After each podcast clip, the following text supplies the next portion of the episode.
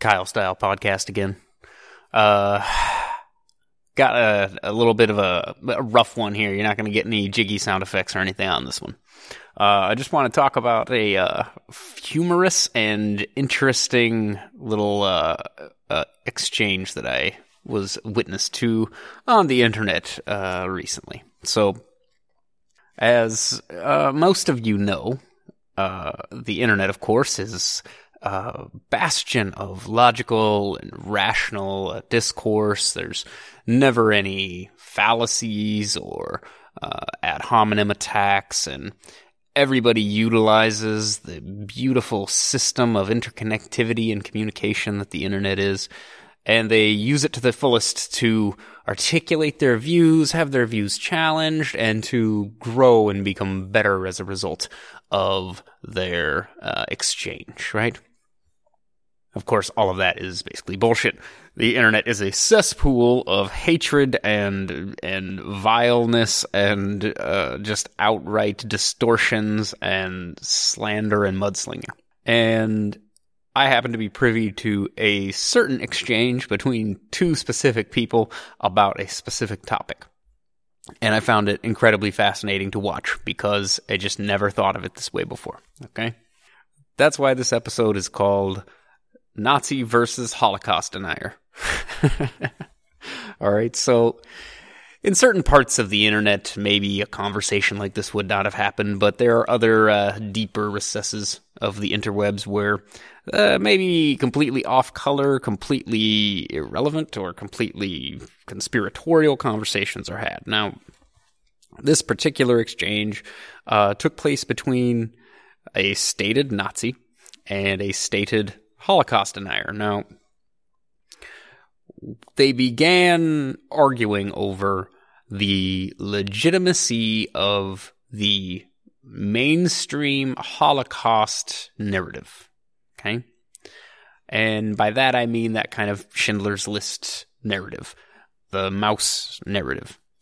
Uh, Adolf Hitler rose to power and using the Nazi ideology of, you know, sort of uh, genetics and uh, Aryanness and all that stuff were uh, able during World War II to persecute a, or prosecute a genocide against the Jews of Europe, homosexuals, uh, political dissidents, gypsies, the mentally ill, uh, physically deformed, and six million Jews were killed.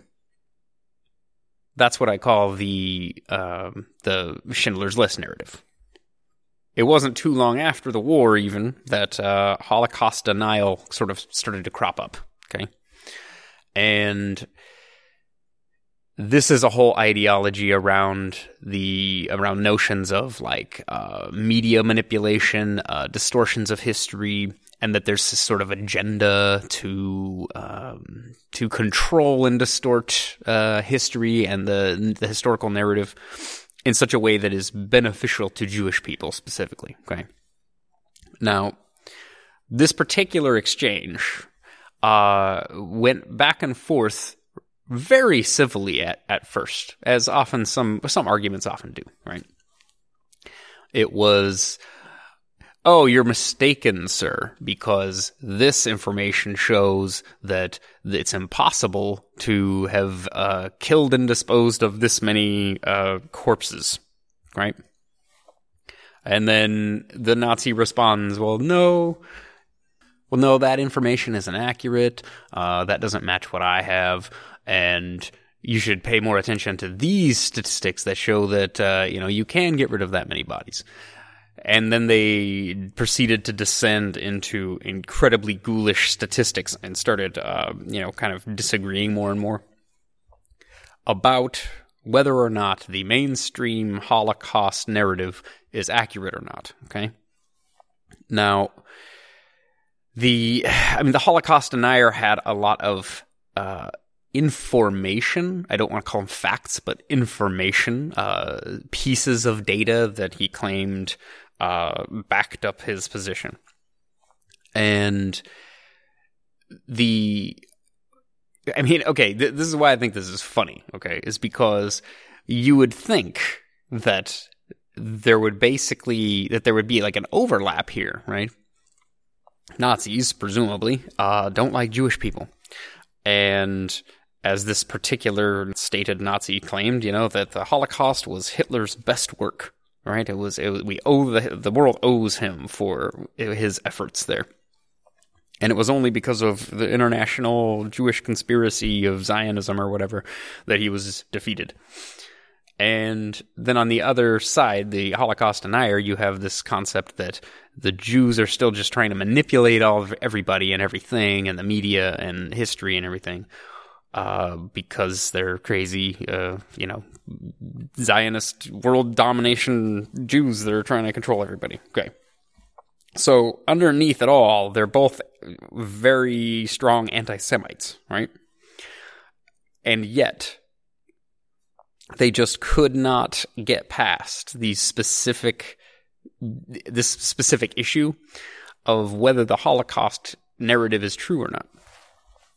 And they I mean they they basically are having the same ideological platform, like they have the same ideological point, which is that Jews are bad.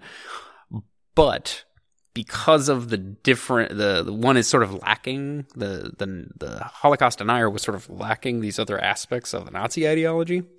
So the Nazi doesn't want to back down from the what he thinks of again like as, as Hitler's best work. He he he has a, a probably a racial and ideological need for that narrative to be true right? Otherwise, Hitler was just kind of like a loser who started a war and lost, right?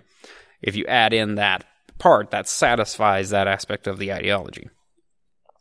Now, on the other hand, the Holocaust denier has to take away, he has to chip away all of these pieces from the Holocaust narrative such that you start to claim that there never was a final solution on Hitler's part that he, he never even intended a genocide and that all of this stuff is basically uh, a, a manipulation. Now, the there okay it was a beautiful exchange because like i was like i was saying they they started off so civilly. They started off so well. I, I, I was impressed. I was like wow this is like an actual conversation happening on the internet. You don't really see that that often.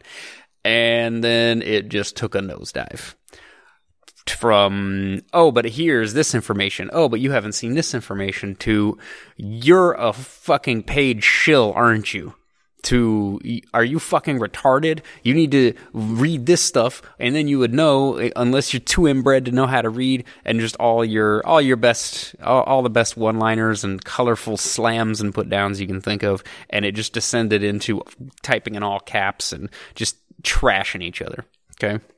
Uh, but this is fascinating because you just I like it just never occurred to me that you you would have you know I've heard of Holocaust deniers and of course I've heard of Nazis. Uh, being a neo-Nazi or at least a Nazi in America today it seems like a very troublesome mindset to have. Like I'm not quite sure how you pull that one off. But uh, you they people have these ideologies okay and then a Holocaust denier is basically believing in a whole bunch of basically like it's a grand conspiracy theory, right? It's this really expansive uh, conspiracy theory about history and politics and geopolitics and economics and everything. And if you open some of the, you know, videos and things that are out there, you'll find all kinds of accusations and all kinds of history or pseudo history, you know, Okay. Um, but these these people are out there, you know. They they're out there. They're working jobs. They work at Best Buy and Starbucks, and they otherwise, you know, live normal lives. They're not nameless, faceless people, and they, by whatever means, they arrived at these ideologies that they have and these sets of ideas. But what what struck me as it, it was the uh, moment of of uh, of insight for me was watching the exchange and kind of being like, well, this guy's making kind of making some points, and then this guy, oh, he's making some good points, and they both kind of have some evidence. And I step back and I go, wait, what what the hell am I talking about? What what it like? Uh, do I do you really think they're going to convince each other? You don't get to either of these ideologies by being, you know, that easily convinced out of it. You know, you you commit to it because you have all kinds of needs or whatever that are satisfied by it. Um, but watching them devolve into childish, uh, you know, verbal fisticuffs brought home some of the absurdity of it of it to me, which is I was thinking of a comparison or an analogy, which is like um, watching two people who both believe aliens have visited us, but they get in a, a punching match over what planet the aliens are from. Neither of them have actually proven to anybody that aliens have come here, but they are wholly committed to f- shedding blood over which which planet the aliens are from. Some specific detail. Um, and or, or, Bigfoot believers, where one of one of them thinks that Bigfoot's just a, a ape that lives in the forest, and the other one believes that he's a magical being that can teleport or turn invisible, and that's why he's hard to catch, right? And these, I mean, but that's actually not even a fair comparison because Nazism is real. It was a real ideology. It is, I guess, in some sense, an, a living ideology. And then the Holocaust denial, I assume, is just rooted in anti-Semitism. I mean, it's it's hard to it's hard to come out with a positive view of Judaism or maybe just Israel or whatever with this hanging over it, right? But uh, it it brought around a whole, it sort of turned up a whole bunch of ideas in my head, which is that on the one hand, this is an incredibly ab- absurd conversation. Uh, in I think in a lot of other online spheres, this wouldn't necessarily have even been allowed. I think you you could probably get banned or um, at least restricted, maybe a temporary ban, have your posts removed from some more mainstream uh, websites, right? But but I, I I want them to be able to have this conversation, okay? As idiotic as I think it is based on my own understanding of history and the Holocaust narrative and everything else I think it's an absurd argument that they were having. Um, and that ideologically, of course, they are both on the same page. If they could just get past these little specific details, they're both blaming evil Jews for controlling the world, right? You would think they'd be able to reach that point, but apparently not. But there's a greater sort of meta purpose here. And it's that in some places, um, like in in Europe, in the EU. Uh, the EU reached a compromise with uh, they call it Joint Action 96 slash 443 slash JHA concerning action to combat racism and xenophobia. The EU wanted a unilateral decision across all member nations to outlaw Holocaust denial they consider Holocaust denial um, denying or grossly trivializing crimes of genocide, crimes against humanity, and war crimes. So, not just the Holocaust, the traditional Holocaust, but any genocide or anything. Um, and they, you know, consider it xenophobic and inciting uh, racial hatred. And there are laws in countries like Australia and um, various countries where you can be imprisoned even for sometimes up to like three years for expressing an opinion about the official narrative of the Holocaust. Now, that's almost as absurd to me as these people's ideas, right? And I was reminded of a, a talk that I listened to, uh, a presentation by Christopher Hitchens, where he uh, quoted from uh, Thomas Paine, in the introduction to The Age of Reason, gave, gave us great quote.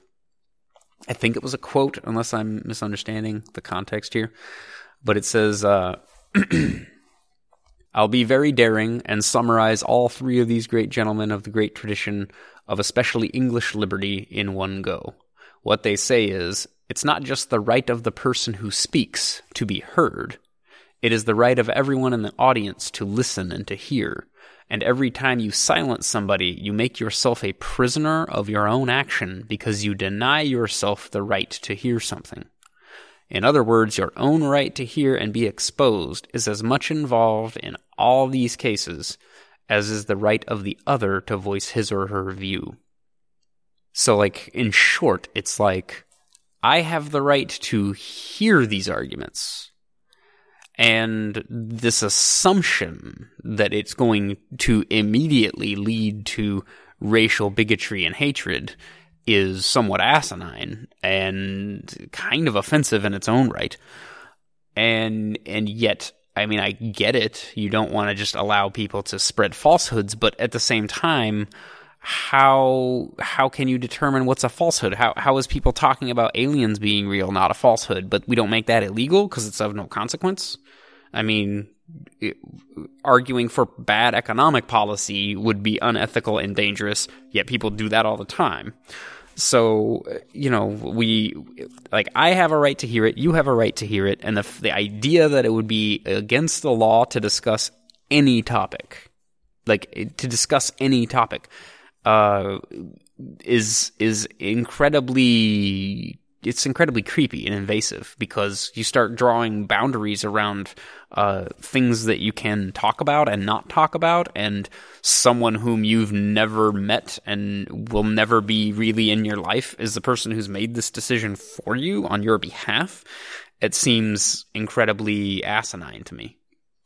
But uh, but yeah, so watching an online discussion that quickly devolved into one of the one of the more intense and childish uh, insult slinging matches I've seen in a while. Between two people who are ideologically on the same page but hung up on small the small differences all things being equal it's it's all very small differences. And I wanted to kind of call it like tilting at windmills if that's the right comparison. Like they just were arguing past each other about the same thing. Yet the ad homs were just flying like rain. It was just it was it was beautiful how colorfully they just trashed each other. Now, um, I wanted to I wanted to get into this this topic here because it, it, came around the same time as the last episode where I kind of touched on Rwanda. And this idea of speech codes, like I said, is very it's very creepy. It's kind of off-putting in my estimation. And it we gotta we gotta go back to Rwanda for a minute. Now, in in the, the greater context of the Rwandan genocide, okay, you had you have you had Hutu majority and Tutsi minority, okay? But Hutus and Tutsis were not confined just to Rwanda. They were more of a, you know, like a tribal uh, arrangement where they were spread like uh, across the borders of the neighboring countries around Rwanda. There's like Burundi and other countries around. Okay.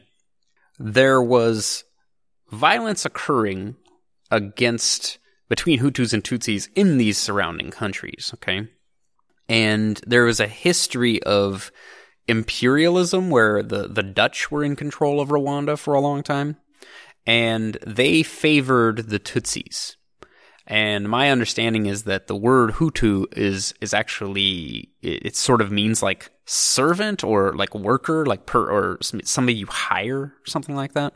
So the and the Tutsi has a more positive connotation of being like in charge. So the there's always been a little bit of a power dynamic between the two groups that they've always kind of they've been a little had a little rivalry.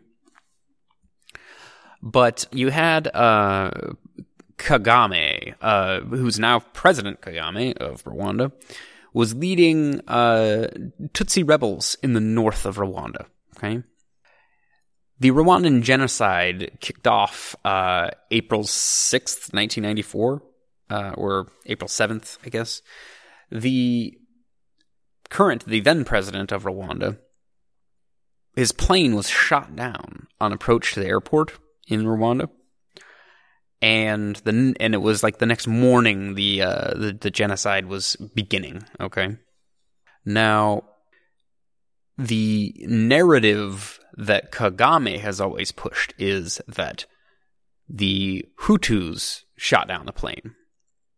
And that they then used that as an excuse to blame the Tutsis for it and then begin the genocide. And with some Western uh, and you know European backing, he led an assault from the north down south through the country and helped stop the genocide. And you know this the hundred days, eight hundred thousand uh, uh, Tutsis were massacred with machetes and sticks and rocks and with guns, right? And Kagame came to the rescue and saved the day. And that's sort of the official uh, narrative. You know, even the UN stood by while this was happening. Kagame is the savior of Rwanda and the and the savior of the Tutsis. And he's been running the country in some estimations fairly well ever since. I mean, he's he's kind of helped industrialize the country, has increased the wealth, but he is a de facto dictator. And he has, unfortunately, implemented, uh, at least, I guess, unfortunately, by my perspective, he's implemented genocide denial laws. And you're like, genocide denial laws? Something like Holocaust denial laws? Ah, so this is this is relevant to this podcast. Thanks, Kyle.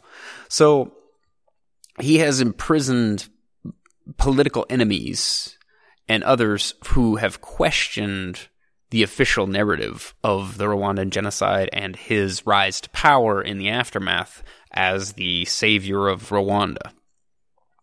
And there is evidence that has been kind of uncomfortable and it's it's kind of speculative. I haven't found something really concise, but there is evidence from people who were in his inner circle who claim to have had knowledge of him planning to shoot down the president's airplane, which is what started the entire genocide, okay? And that his advance south to, you know, intervene in the genocide and liberate Rwanda was calculated to allow for the genocide to continue. And that this was all a huge it's kind of like a chess game right it's a long-term strategy to enshrine himself in to the history of Rwanda, the history of Africa, and the history of at that point global politics. They reenact this uh, the the genocide and him saving the day uh, with the celebrations every year, where they kind of uh, play act the genocide out and and uh, recreate it a little bit and then him prominently featured as the hero who saves the day, right? And so his hold on the country and his appeal in the international stage is directly related to upholding the mainstream Rwandan genocide narrative. And there are people who have been imprisoned in Rwanda for disputing that narrative. Now, this is this is exactly why um, it's it's a politicization of a free speech measure, or a, it's meant to curb uh, a rekindling of that genocidal fire, but it's being used for political purposes. And this same context actually gives, you know, uh, Jewish Nazi Jewish Holocaust survivors or Jewish Holocaust deniers a, a a leg to stand on. It gives them a point there is a politicization of history, of the Holocaust narrative, of the Rwandan genocide narrative, and it has political traction. It has it has it grew legs, and it has its uh its own force in the minds of people. Uh, it's part of the imagery of the 20th century and the horrors of mankind and films and everything else, and it has this hold over the public imagination and there's a kind of uh, uh, there's a kind of guilt uh, that stems from it from people who didn't maybe uh, put in as much effort in the beginning to save uh, those people or to uh, urge Jews to flee from Europe. And yes, you can all just come to America and you'll be safe because we didn't take the threat seriously. And now you have this weird relationship that we have with Israel, and then it strains everything with the, the Middle East and all this stuff, and, and the Holocaust narrative is a component of that. Now, you know, I'm not in Rwanda, so what does it matter? I can I can say whatever I want about President Kagame, but I'm not the only one saying it. There's CNN articles about his ties to the beginnings of the genocide and all this other stuff, and yet it is a continuation of an authoritarian practice that he's using as a dictator to manipulate history in his own way for his own purposes. Now, not to sound like a total conspiracy theorist, but let's go ahead and put the shoe on the other foot. Turkey the Ottoman Empire, which is Turkey for all intents and purposes, uh, was engaged in a systematic genocide of the Armenian people.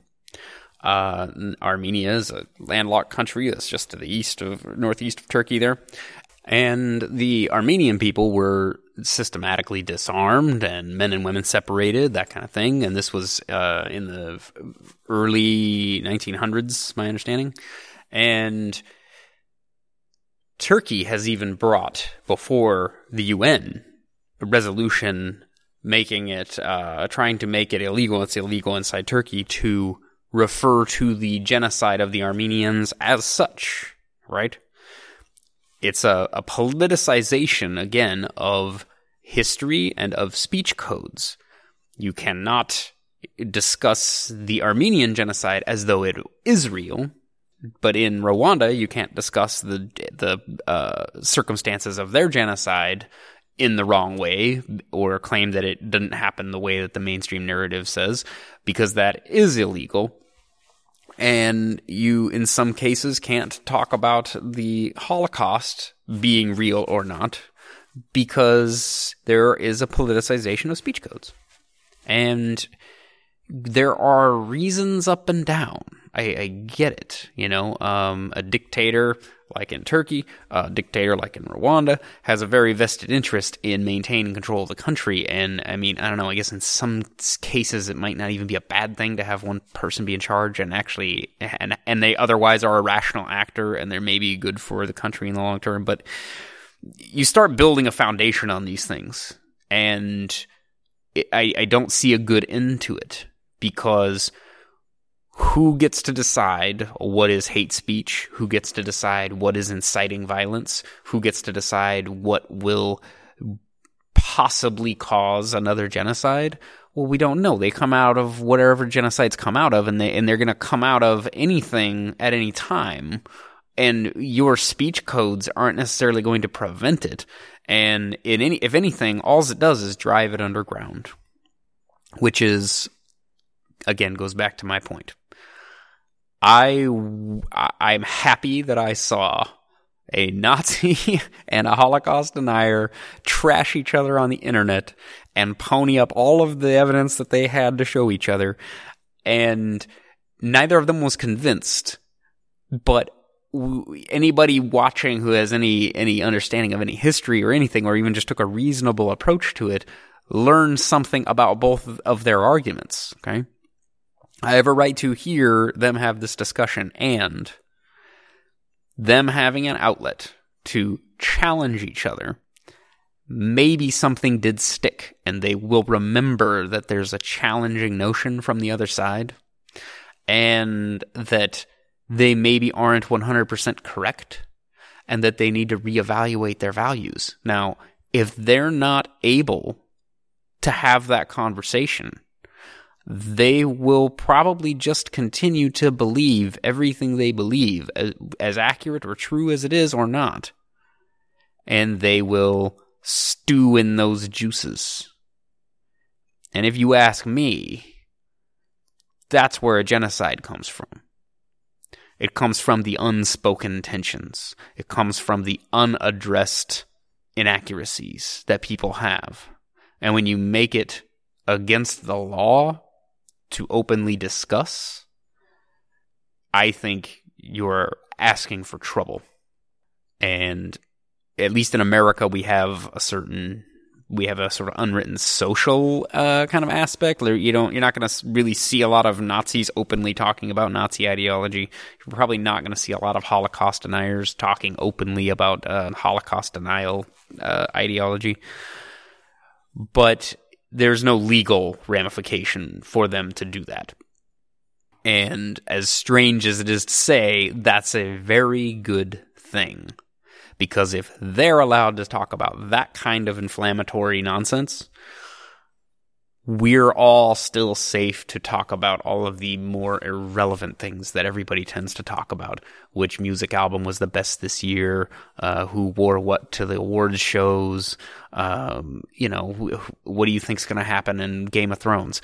We can discuss all of these things freely because they are safe but we can also go out to the edges and we can discuss more dangerous things like whether the president's a good president, whether history is what you think it is, uh, whether uh, you know whether Black Lives Matter or not. I mean, we, we can we can discuss all of these topics and issues freely, and when we are not allowed to, that's when resentment sets in, and I think that that's dangerous, not people forming arguments and having a discussion and presenting facts which may make you feel uncomfortable or threatened, but can be proven or disproven.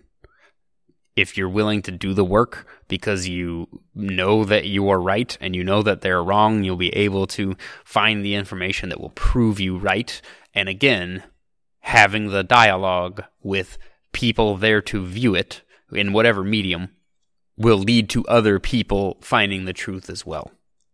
So, in some sense, this battle of, of uh, maybe atrocious ideologies and the, the, the clash with the truth, the clash with history, the clash with your mainstream uh, narrative of things, the, the battle has to be fought every single time. We cannot simply sweep it under the rug and act as though we've solved the problem because the problem, of course, I think is always human ignorance, human laziness, a preference for simple answers, a preference for answers that reinforce a positive feeling in ourselves.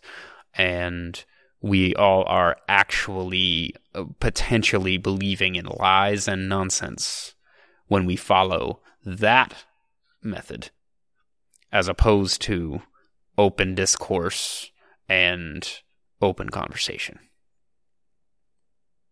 So thanks for listening to this episode of the Kyle Style podcast. We uh, we went we went deep. We went around the world here. Uh, exercise your free speech. You know what I'm saying? Get out there and, and say inflammatory things and and uh, you know, but only say things that you mean though. I mean, that's something I try to do. I try to only say things I mean, not things I don't mean. And if I'm wrong, then I'm wrong, and I can change my mind. But it's it's like just say things you mean. Get out there and and uh, speak your mind, and don't be afraid to explore any topics that uh, maybe make you feel uncomfortable. Maybe you think it's not a safe thing to do. That's exactly where you should be looking, looking at things that make you uncomfortable. Because those are just things. You're just looking at them, you're reading them. They're not going to hurt you being in front of a hungry tiger, that's dangerous. Okay. Reading insulting things even on the internet, that's actually not dangerous. So, God, I thought I was out of rant. Okay. Kyle Style Podcast, uh, iTunes, Stitcher, uh, GoFundMe page, uh, at K Style Podcast on Twitter. Uh, share me around, uh, download me check out the blog. I'll have some links and everything in there to this, all of this meandering nonsense. And uh, I'll look forward to talking at you again on the next episode of the Kyle Style Podcast. Bye bye.